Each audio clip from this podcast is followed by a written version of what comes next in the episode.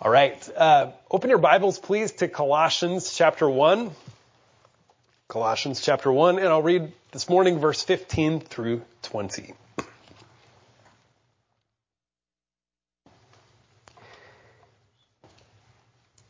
He is the image of the invisible God, the firstborn of all creation. For by him all things were created, both in the heavens and on earth, visible and invisible whether thrones or dominions or rulers or authorities, all things have been created through him and for him. He is before all things, and in him all things hold together. He is also the head of the body, the church, and he is the beginning, the firstborn from the dead, so that he himself will come to have the first place in everything. For it was the Father's good pleasure for all the fullness to dwell in him, and through him to reconcile all things to himself having made peace through the blood of his cross.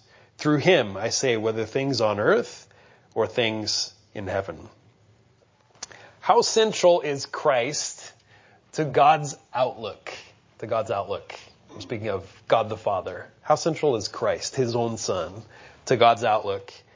And then how central is Christ to your outlook as you go through life? How central is Christ? And I, I, I, will say that it should be the same. Christ should be as central in your outlook as it is, as he is in the Father's um, outlook. We've come to a special part of Paul's letter to the Colossians. It's an especially Christ exalting part of the letter of uh, Colossians. On the one hand, these verses that I just read, this uh, paragraph continues the thought of Paul's prayer for the Colossians. And uh, basically, he prayed for the Colossians. One of the things that he prayed uh, for them is that they would be thankful to the Lord, that they'd be joyously thankful, that that would characterize them um, increasingly. And he prayed for them, and then he started giving reasons for them uh, to be thankful. And one of the reasons he gave that they'd be thankful to uh, the Father is uh, because um, the Father has transferred them to the kingdom of His beloved Son.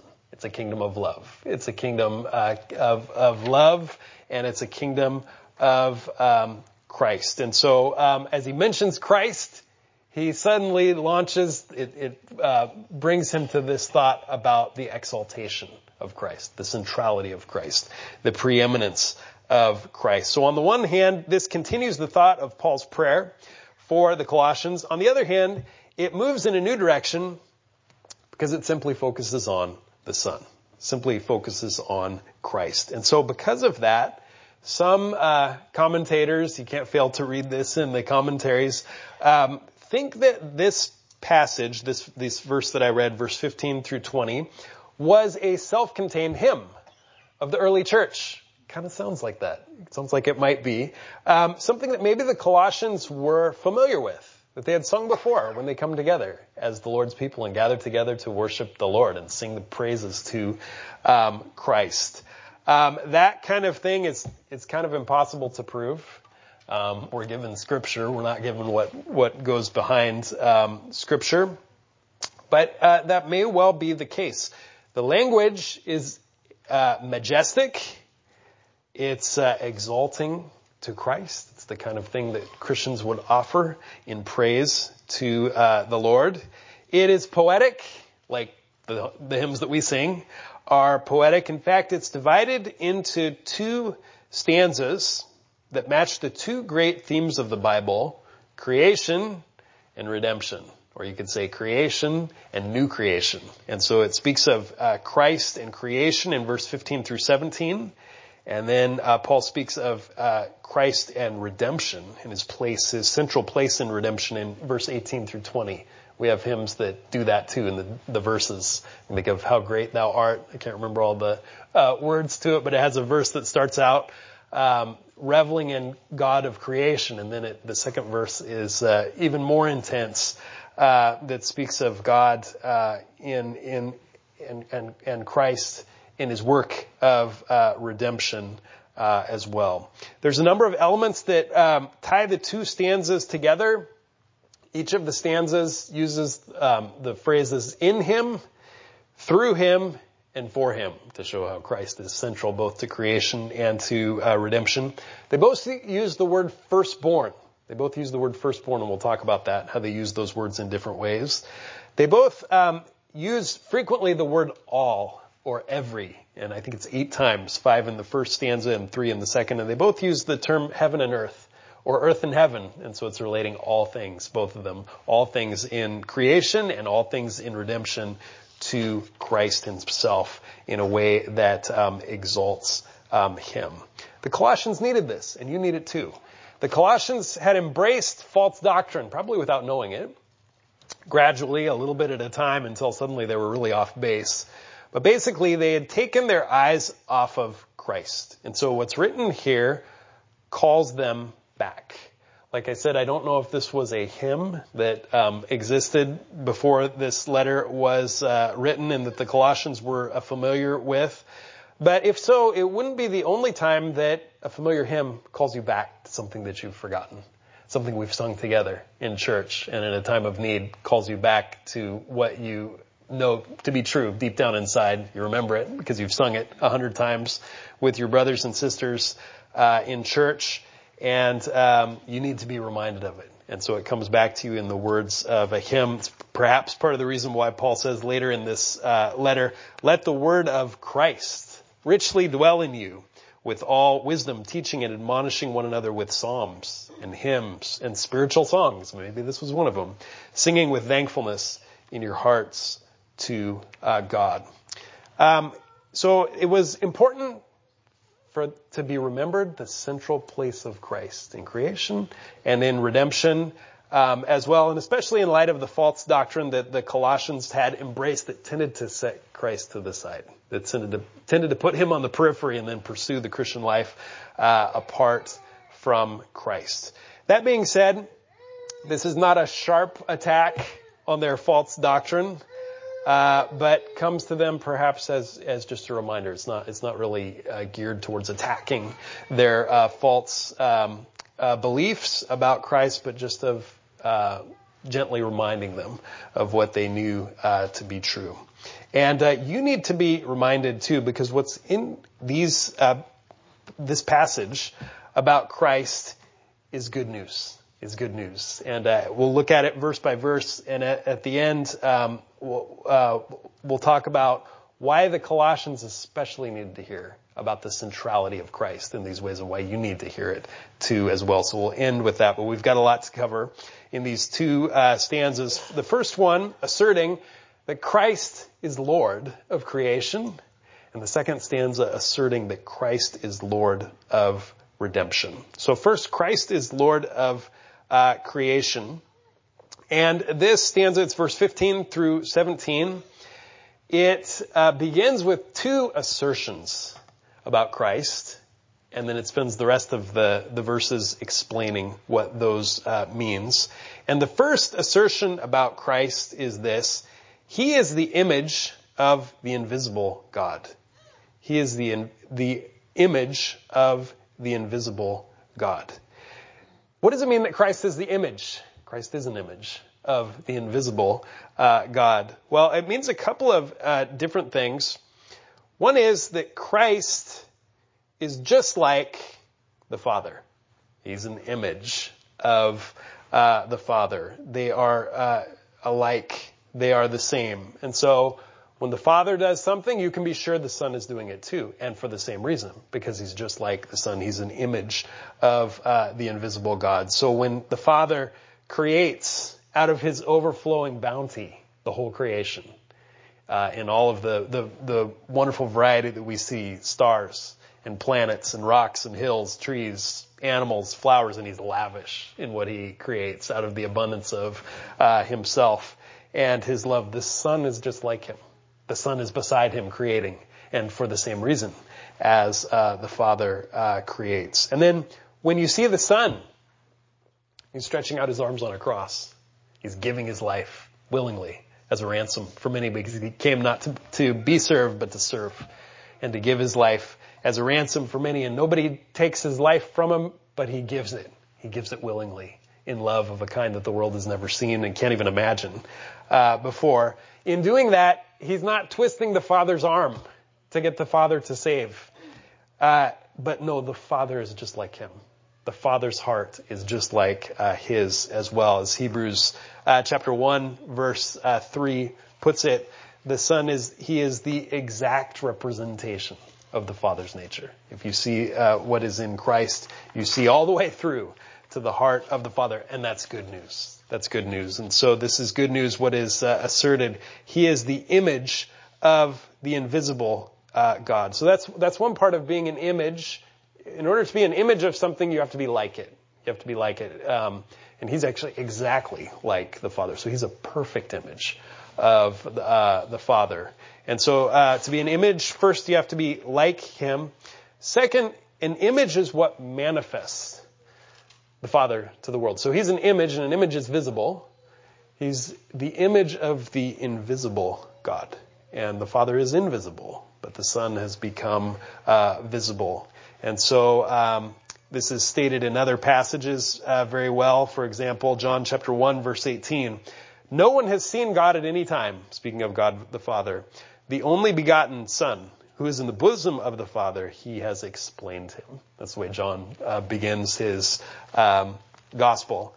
Um, and then later on in the Gospel of John, one of Jesus' disciples asks him something along uh, these lines. Um, Philip said to him, Lord, show us the Father, and it is enough for us. Philip probably thought that was a pretty good question to ask from a star disciple, a star student. Jesus said to him, have I been with you so long, Philip, and yet you have not come to know me? He who has seen me has seen the Father. How can you say, show us the Father? And so Christ is not only just like the Father, but he is the visible manifestation to us of uh, the Father. I was reading recently uh, of a man. He's he's been to seminary, but he's obviously not uh, a Christian. And he was talking very carefully about how he reveres Christianity very very highly, but he's never been able to embrace the distinctive teachings of Christianity or uh, to live by them. And then he quoted uh, one of the verses that I just uh, quoted. Uh, no one has seen God at any time. And he wanted to sort of join with all the other religions and just sort of approaching the mystery of God, kind of as a Christian, um, and saying, well, we don't know exactly what God is like. But he didn't quote the rest of the verse. He didn't quote the rest of the verse. No one has seen God at any time the only begotten Son who is in the bosom of the Father, he has explained him.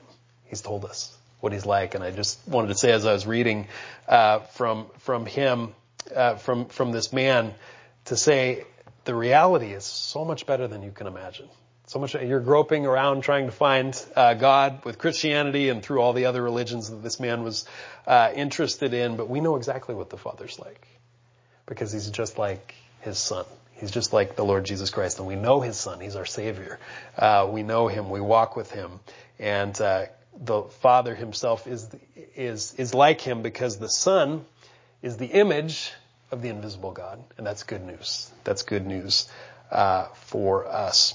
Christ is not a mere teacher like uh, the Buddha claims to be, an enlightened one, trying to find uh, who God is. Uh, he's a teacher. Christ is a teacher, but he's not a mere teacher. That's not. That's not. Uh, all the importance of him can't be summed up uh, in that. Christ is not a fellow traveler who's made it a little further into the highlands, this, where, where, the sun is shining, and will tell us what he's uh, learned. No, Christ is the image. He's the only way that God is known and God is just like him. And actually, Christ shows the wisest of the world, the ones who thought they've gone far in explaining what God is like, he shows them to be fools. He shows them that they don't know what, what God is like, and the further they try to uh, find God by their own uh, efforts, the further the way they are from them, because we need a crucified Savior. We need uh, the Lord Jesus Christ.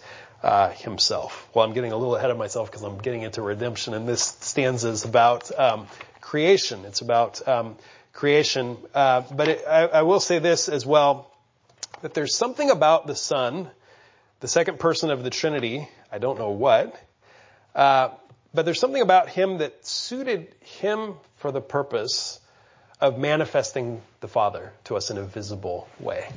Um, and even at creation, there's something in the way that the three persons related to one another for all eternity that made it so that when God chose one, the Father chose one uh, to be the image, the visible image of what God is like, that He chose the Son, and that wasn't arbitrary, but it was uh, fitting, uh, because this is what the Son has been for all eternity, the image of uh, the invisible God, and it's suited uh, to Him and to uh, His person. So that's the first assertion. It's good news. Hallelujah. He is the image of the invisible God. That's a wonderful truth. The second, there's a second assertion too. We'll spend a little bit of time with this one. Christ is, he's the image of the invisible God, and then he is the firstborn of all creation. Christ is the firstborn of all creation. Now, this passage has been a proof text for those throughout church history that would like to prove that Jesus is a creature. Um, from Arius in early church history all the way down to the Jehovah's Witness today, who are modern day Arians. They follow in the footsteps of um, Arians, and they both triumphantly point to this passage and say, well, see, Jesus is the first creature. He's the first uh, thing that's created because here it is. He's the firstborn of all creation. And there you have it in black and white. Um, and so Arius would uh, reason from that. Uh, there was once a time when the Son was not he, before he was created because he's the firstborn of all creation. Well, let me say this. Beware of teachers with just one or two proof texts who insist that it not be interpreted thoughtfully, that scripture not be interpreted thoughtfully, but just read off at face value um, without thinking. Paul said uh, the way that he approached uh, scripture. Let me read it. Second Timothy. Um, 2 and uh, 15. Be diligent to present yourself approved to God as a workman who does not need to be ashamed accurately handling the word of truth. So it takes work. It takes work like a workman does to accurately handle the word of truth and not just read it off at face uh, value. Satan himself tempted the Lord by quoting scripture to him, misapplied, misapplied, not uh, understood, but just uh, read off at uh, face value. Why don't you throw yourself down from this high precipice? Because even scripture itself says that his angels will bear you up. And I told him actually the opposite of uh, trusting in the Lord, which is what that psalm is about through uh, quoting uh, scripture. So what does this mean? What does this mean? That he is the image, or sorry, we did that already. He is the firstborn. He is the firstborn of all uh, creation. When you look at this word, firstborn, you find in scripture that it can mean one of two different things in all the times that it is um, used. It can mean, and often does mean, exactly what it sounds like. Firstborn, born first in time, the oldest child in a family, um, and so on. And so it can and, and often does mean that. But it can also mean instead, and often does, a position of privilege that has nothing to do with birth order. In fact, that has nothing to do with time at all, but simply has to do with a position of uh, privilege. For example, let me just give you quickly three different um, examples of times when this word firstborn is used in that sense. Exodus chapter 4 and verse uh, 22, where the Lord explains to, through Moses uh, to Pharaoh, Israel is my firstborn.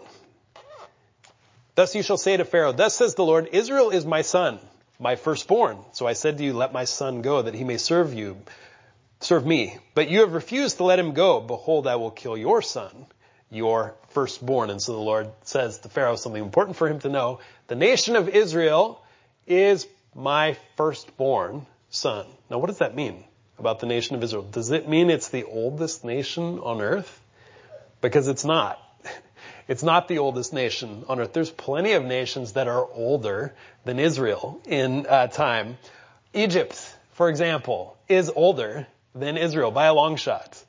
Um, the Philistine nation is older than Israel. Basically, any nation that you read about Abraham running into when he's uh, walking around on the earth is older than Israel because the nation of Israel starts with him, uh, and he was just one man that time and not uh, a nation. And so Israel, uh, as a, a, nation of God's Son, is a nation late in time appearing uh, compared to plenty of other nations. And yet the Lord says about Israel, and He wants Pharaoh to know this: Israel is my firstborn son. And what He's saying has nothing to do with time or how old Israel is um, as a nation has to do with a special privilege that Israel is given.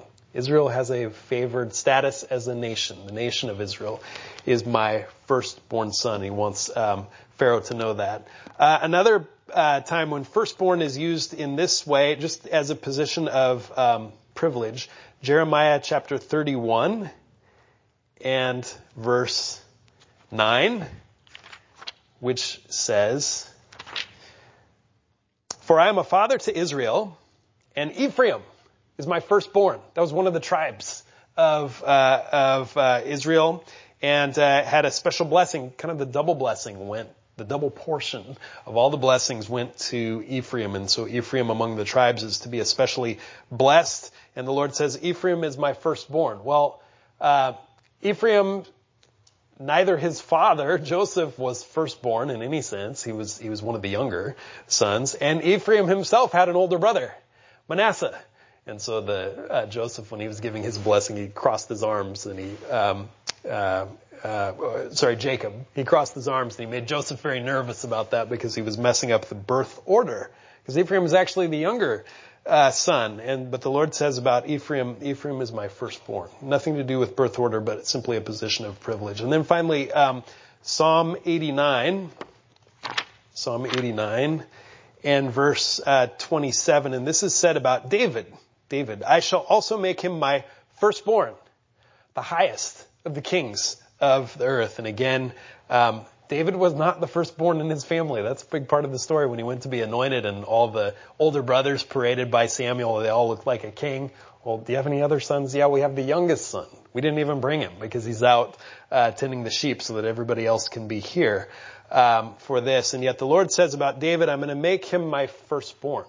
What does that mean? A position of privilege among the kings of the earth, the highest of the kings of uh, the earth. So, as it says here that Christ is the firstborn of all creation, it doesn't mean first in time with reference to creation or with reference to anything.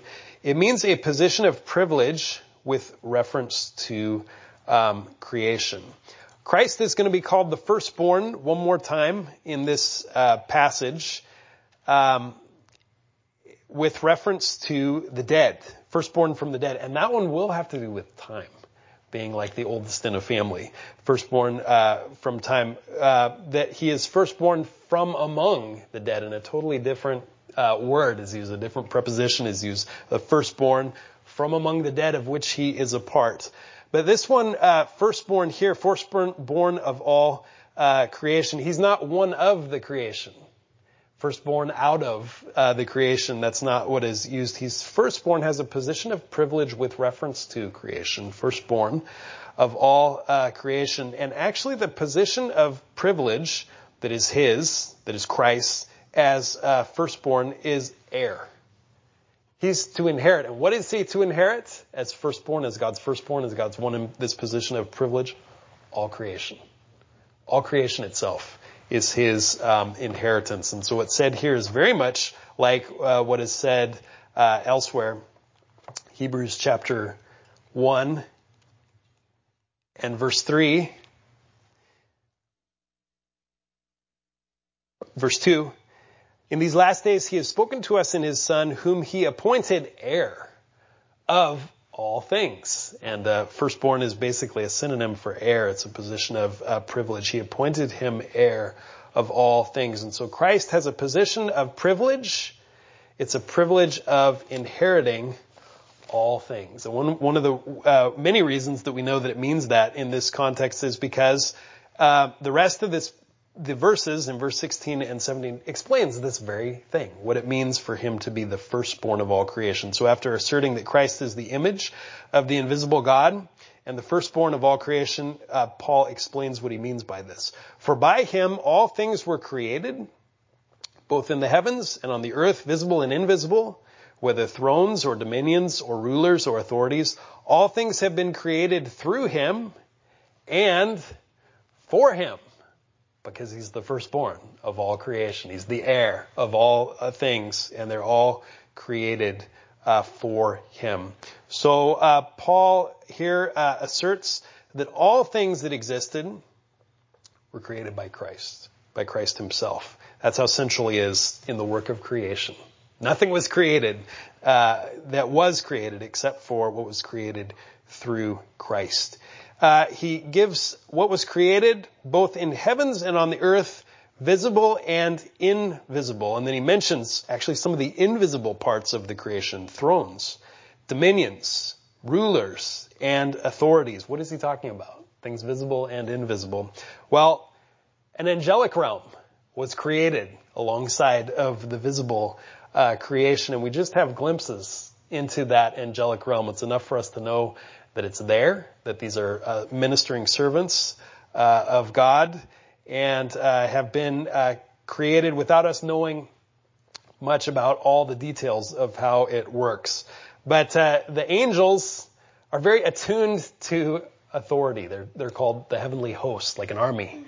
Um, and like, like, a military, they're very attuned to ranks, and so these seem to be different ranks and uh, dominions, uh, uh, uh different positions of authority among the angels, thrones, dominions, uh, rulers, and uh, authorities. Some of them are ministering spirits; those are the holy angels. Some of them are unclean spirits, and there's a battle going on between them, and we participate in that battle. We wrestle not against flesh and blood, but against principalities and powers, against the unseen forces of, uh, of wickedness, but they're all creatures. They've all been created through Christ. And uh, that was important for the Colossians uh, to know about. They were trying to get uh, an edge spiritually by becoming maybe worshippers of an angel, maybe having an angel sponsor or, looking for an angel sponsor. And, and uh, Paul's trying to reorient them to Christ uh, and and showing them that uh, all things are created for Christ, including every angel, things visible and invisible. He's the heir of all of them. They're going to all point uh, to Him and their creatures um, as well. And then he says this: He is before all things. That should have made Arius wonder if he was going to read this in context and not just read it um, at uh, face value. Christ is before all things, all the things that have been created. He's not part of the creation himself. He's an heir to all creation, but he's not part of it. That's not what it means that he's firstborn of all creations. He is before all things. And in him, this is the final thing that's said about Christ with reference to creation and the place that he plays in creation. In him, all things hold together. All things cohere. All things cohere um, and hold together. I think not just um, physically, like what holds molecules uh, together, but to give it the proper purpose. It all holds together in Christ himself. It's amazing to think about. Amazing to think about uh, when Jesus was lying in a manger and his mother was pondering the things that she had heard, things that she believed, things that had been announced to her. She looks down at this little helpless uh, baby. That all things in the universe were being held together by this little child. He became a man without ceasing to be God, without giving up uh, what he was as God, and in him th- all things uh, cohere together. Or to think later about the, the wise men who came a little bit later and they saw this little child and they worshiped, they bowed down and they worshiped uh, him. And to think that he was holding all things together, including themselves, including the entire creation, including the planets at the farthest reaches of uh, space. And so for the whole universe, not only is Christ himself, the creator in the past. All things were created through him. Not only is he the heir, it's all created for him as his inheritance to exalt him. That's the whole purpose of everything that exists in, in the future. But it's also true in the present. And it was true in the present even when Christ was uh, a, a, a, small child, a little baby in, in, a manger, that all things hold together for, uh, all things hold together uh, because of uh, Christ. In him, all things hold uh, together. So creation centers on Christ. He made it. It's for him. He holds it all together. You see the uh, bumper sticker, especially in the Northwest. I think you know, nature is my church. You see that, and I, I, I have a negative reaction uh, to that. That's a that's a deception, um, actually. But actually, nature is not our church. This is our church. This is our church. But because we know God, because we know Christ, I think actually we should um, know the creation and enjoy the creation in a, in a deeper way. Not only do we enjoy what um, God created, but we know Him. We know him in whom it all holds together and we're able to receive it as his gift as one who knows the creator. We should be more at home in nature even than, the, than the people who have that uh, bumper sticker. Or as uh, Augustine prayed, he prayed, he, he, wrote a whole book praying to the Lord of his uh, confessions, uh, confessing his whole life story. But one of the uh, one of the titles that he gives to the God that he's praying to is the one who's nearer to me than I am to myself. You know me better than I even know myself. And so he praised the Lord and Christ is the one holding us even uh, together uh, in that way and that's true of all uh, creation. So if you've taken your eyes off of Christ, you need to be reminded that Christ is central. He's, he needs to be as central to your outlook as he is to God. And one of the ways to see that is to see his centrality in creation and be reminded, even in the praises that we sing about Christ, that Christ is Lord of creation. He's the creator of all things. He's the heir of all things. He's the one who holds um, it all uh, together. So that's the first stanza. Christ is Lord of uh, creation. As we move to the second stanza, Christ is Lord of redemption. We're going to start here. But as we move from one to the other, there's a powerful point that's been left unsaid. It's been presupposed. And maybe it's stronger because it's not said. It's true often of people who play the piano. You know, there's notes that are written, but there's also rests as well that are written. And those are as eloquent for a, for a beautiful uh, piece that's played as the notes themselves, the silence as well. It makes an effect. Um, and a, dramatic effect and can be as important as the notes that are played. But what is not said, not stated here in this beautiful piece of poetry, but is apparent as we start uh, the second uh, stanza, is that creation has been disrupted as we start the second stanza. It's been ruined. It's become enemy territory to God. And so in order for creation to, to honor Christ as it was created to do, it must be redeemed. That's just sort of, it's not said, there's, there's no verse between here that says that, but it's just sort of understood um, as we start in verse 18. So Christ is Lord of creation, He's also Lord of redemption. And the central place He has in creation, He also has in redemption. And th- this starts in verse 18. It also asserts two things about Christ and then explains what uh, he means by that. And the first thing that's said about Christ is he also is head of the body the church. He also is head of the body, the church. Christ had a connection to creation, didn't he? In him, all things hold together. He had a connection to creation. But the connection to the church is even stronger. It's not just all things holding together to him, but it's a connection of a head to a body. It's a personal connection. It's a living connection. It's a vital connection. A head cannot live without a body, and a body can't live without a head. And that's the kind of connection that Christ has to his church. He is the head of the body. And again, this is good news. So if you're in Christ, you can't perish. Because Christ would have to perish for you to perish. Because he's the head of the body, which is uh, the church. So he's the head of the body. Christ is the head of the body, which is uh, the church. What do you think of when you think of that? That Christ is head of the church. Well, I hope you don't think of your relationship to Christ being mediated by some sort of church hierarchy. You know, that uh, in order for, for, he's the head of the body, the church, and you have to somehow find uh, a gift from the church in order to experience that uh, relationship. No, it's direct. When he says Christ is the head of the body, the church, the church is you and it's very direct. The, the, Christ is your head uh, and directed um, immediately towards uh, you.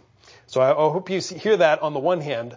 On the other hand, I want you to see that Christ is connected to you as head, especially in view of your connection to others in the church, which is why he says he's the head of the church. And that's how Christ's headship is made known and advances on the earth is his headship of you, his body, in connection with the church. Um, it speaks here of the universal church. He's also head of the body of the church. That's all believers that are saved um, at this time. But the universal church finds expression in a local church. It always finds expression like this church, Trinity Bible Church, and that's the way in which um, Christ's headship and his redemptive work advances in the world. So um, in the church, everybody's efforts matter.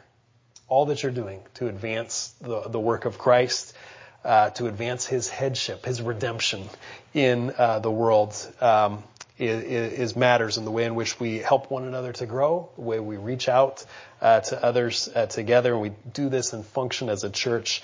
Um, is, uh, one in which everyone's efforts matter and everyone is receiving from the head, which is uh, Christ. He is the head of the body, uh, the church. So he's head of the body of the of the body, the church. That's the first assertion, and then there's a second assertion. He is the beginning, the firstborn from the dead. Now here, here we have our word firstborn again. It's repeated. It's not an accident. It's repeated here. Um, it's used again, but it, it's uh, used in a different sense. In this sense, it truly does mean first in time, and you can tell that from the word that goes with it. He's the beginning. He's the beginning.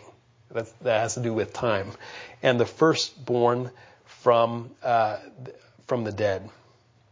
When it says that Christ is the firstborn from the dead, it means he's part of the dead, firstborn from among the dead, which he's a part of, and he's the first in time to rise from the dead. And so in that sense, he is firstborn, a different sense than he's firstborn of all creation, is the firstborn from the dead. Uh, when it says that Christ is risen from the dead in all of scripture, as well as here, the word dead is plural. You can't really see that in English, but it's always true. He's firstborn from the dead ones, and it speaks of dead bodies, speaks of corpses, speaks of the realm of uh, the dead. So out of that number of which he was part, he, he became dead. Uh, he died on the cross. He became a corpse. He's the first to rise again. Now, there's been other uh, resurrections in Scripture, including Lazarus, including others in the Old Testament who were raised from the dead and then they died. But Christ is the first to rise with a new kind of life, a life that can never die. He's alive to God from uh, the dead, and he's the first to be alive from the dead um, in that way. That's why he's called in other uh, passages a first fruits. First fruits meaning there's going to be a crop that's just like him, and so he's um, the firstborn from the dead, uh, and he's the beginning, the firstborn from the dead. If he's the beginning, it means there's more to come. If he's firstborn, it means there will be more brethren uh, that are like him, and that's uh, again what's meant from the head and uh, the body. So our sister, Eleanor Miller, dies this week. Her body becomes dead, a corpse uh, in that way. And if Christ does not return, you will be just like her. The youngest person here will be just like her one day if Christ uh, does not return and uh, will die. But the good news is that Christ is the beginning, the firstborn from the dead, and his redemption is, uh, advances through resurrection. He's the firstborn from the dead, so that he himself will come to have the first place in everything, not just in creation, but also in redemption as well. So God made him not only to have the first place in creation, creating all things through him and uh, for him, but also the first place in redemption, making him the head of the body, the church, and the beginning, the firstborn from the dead. For it was the Father's good pleasure for all the fullness to dwell in him. And that's uh, probably a word that the Colossians were using, a fullness. Paul probably uses it or reminds them of the way it's been used in uh, another way. But uh, I think what's meant here is that the fullness of salvation, of every of redemption, that's what he's talking about in this passage. It's all found in Christ. It's not found outside of Christ at all.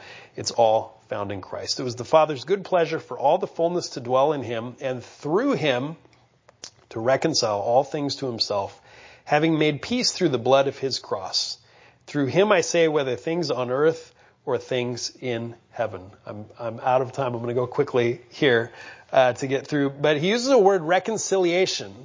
It speaks of an exchange. That, that word is found in this. And it's a certain kind of exchange, an exchange of enmity for friendship. And in order for Christ to make friends, out of enemies, exchange enmity for friendship, he needed a cross. and the blood that was shed on uh, the cross. So uh, through him, he reconciled all things to himself, having made peace through the blood of the cross. Christ suffered the indignity of the cross. And when God needed a savior, he didn't send someone else. He couldn't send someone else. He sent his exact image. He sent the son himself all the way to the shame, the indignity, the blood, the shame of the cross. And that's good news for us because it means that God himself is uh, a savior. He went to the cross to act as our substitute. He had to go all the way down to the cross, and that's where God is met in his reconciling love. He's not met in some noble place where you're going to reach up to him and find him. He's met all the way down in the shame of uh, the cross. If Christ stooped, if God himself stooped all the way to the cross in order to be a savior, that's, we also must stoop there in order to find him as a savior as well. One final point, I'll try to make it uh, quickly. You might have to broaden your definition of reconciliation, making enemies uh, to be friends. It focuses on a people, of course, but uh, here it's mentioned as uh, reconciling things, reconciling all things to himself, having made peace through the blood of his cross.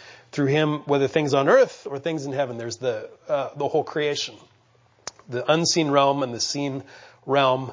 Uh, as well. And the, the thought of both of these stanzas together is everything that was created, that's also as far as God's redemption goes. Now, what does that mean? Does that mean that everybody's going to be saved, even those that reject Christ? No, it doesn't mean that, but it means that just as sin affected all of creation, all of creation was subjected to futility, not willingly, not by choice, but because of man, because of man's uh, sin, and nothing lies outside of that spread of sin to all um, creation. And because God redeems a people for Himself uh, in Christ, all of that for all creation, for all things, is going to be reversed. You might think that's too heavy of a lift uh, for Christ, but that's the point of this: is that uh, as as um, all the things that sin has ruined are going to be uh, reconciled. All that enemy territory is going to be made friendly territory again through the reconciliation of Christ. Not everyone will be saved. But everyone will recognize the lordship of Christ. Every knee shall bow and every tongue confess that Jesus Christ is Lord. Some through clenched teeth, but Christ will receive the glory from all uh, creation. And in order for that to take place, Christ has to, to conquer the hostile uh, spiritual powers as well. It talks about that later in this um, epistle about him taking them captive and making a display of them through the cross so that uh, the prince of the power of the air has to forfeit territory to uh, the Lord uh, himself to reconcile all things, whether on earth or things in heaven um, as well. So Christ is Lord of creation. Christ is Lord of redemption, and that's good news. Why do the Colossians especially need to hear this? And why do you too need to especially hear that Christ is the center of God's work of creation? He's the center of, and He's everything in God's work of redemption uh, as well. Well, the the Colossians had taken their eyes off of Christ. They had taken their eyes off of Christ, and they had uh, uh, sought to live the Christian life uh, through other means, through other uh, other uh, distractions. Um, and so, the authority and triumph of Christ is the authority and the triumph of Christ's love, of the love that's found in Christ, the love that goes all the way back to uh, God's heart himself, the love that can make, take enemies and make them to be uh, friends. That's what launched Paul on talking about this, is talking about the kingdom of the son of his love. And so he started talking about this praise to Christ. And then he's, uh, at, uh, in the verses to follow, he's going to talk about how the uh, Colossians themselves have been reconciled through Christ. They were enemies, and they've been made to be uh, friends. When you take your eye off of Christ, you're distant from God's love. It's the kingdom of His love that triumphs through the triumph of uh, Christ, and you're distant from God Himself, and you make up the difference with something colder than the love that's found in Christ, than the love that triumphs through Christ, the kingdom of his love. Like techniques. Uh, like mystical practices. That's what the Colossians were doing. Like uh, laws, man-made laws. Do not taste, do not touch, uh, do not handle. Like other mediators. They're trying to worship angels or develop a special relationship with angels or finding a mediator to the mediator. Some way to bring yourself to Christ. And the answer is Christ is everything. His love is everything. His reconciling love is all. And so for the Christian life, you need to draw near to God through Christ, through the love that triumphs uh, through Christ. Live near to Him and then practice that same love. Let's pray. Dear Heavenly Father, we thank you that Christ is the center of all of your ways. And we thank you that this is good news for sinners who have no other hope but Christ himself. Father, we pray that you'd teach us to draw near to you through Christ and then to show the character of Christ, the character that's found nowhere else, to show the character of Christ to others and to be transformed so that that same character is ours uh, as well. We pray that we might not be distracted from anything less central or make Christ the periphery in any way, but we pray that uh, our outlook would have Christ in the very center, just as uh, yours does and will for all eternity. We pray in Jesus' name. Amen.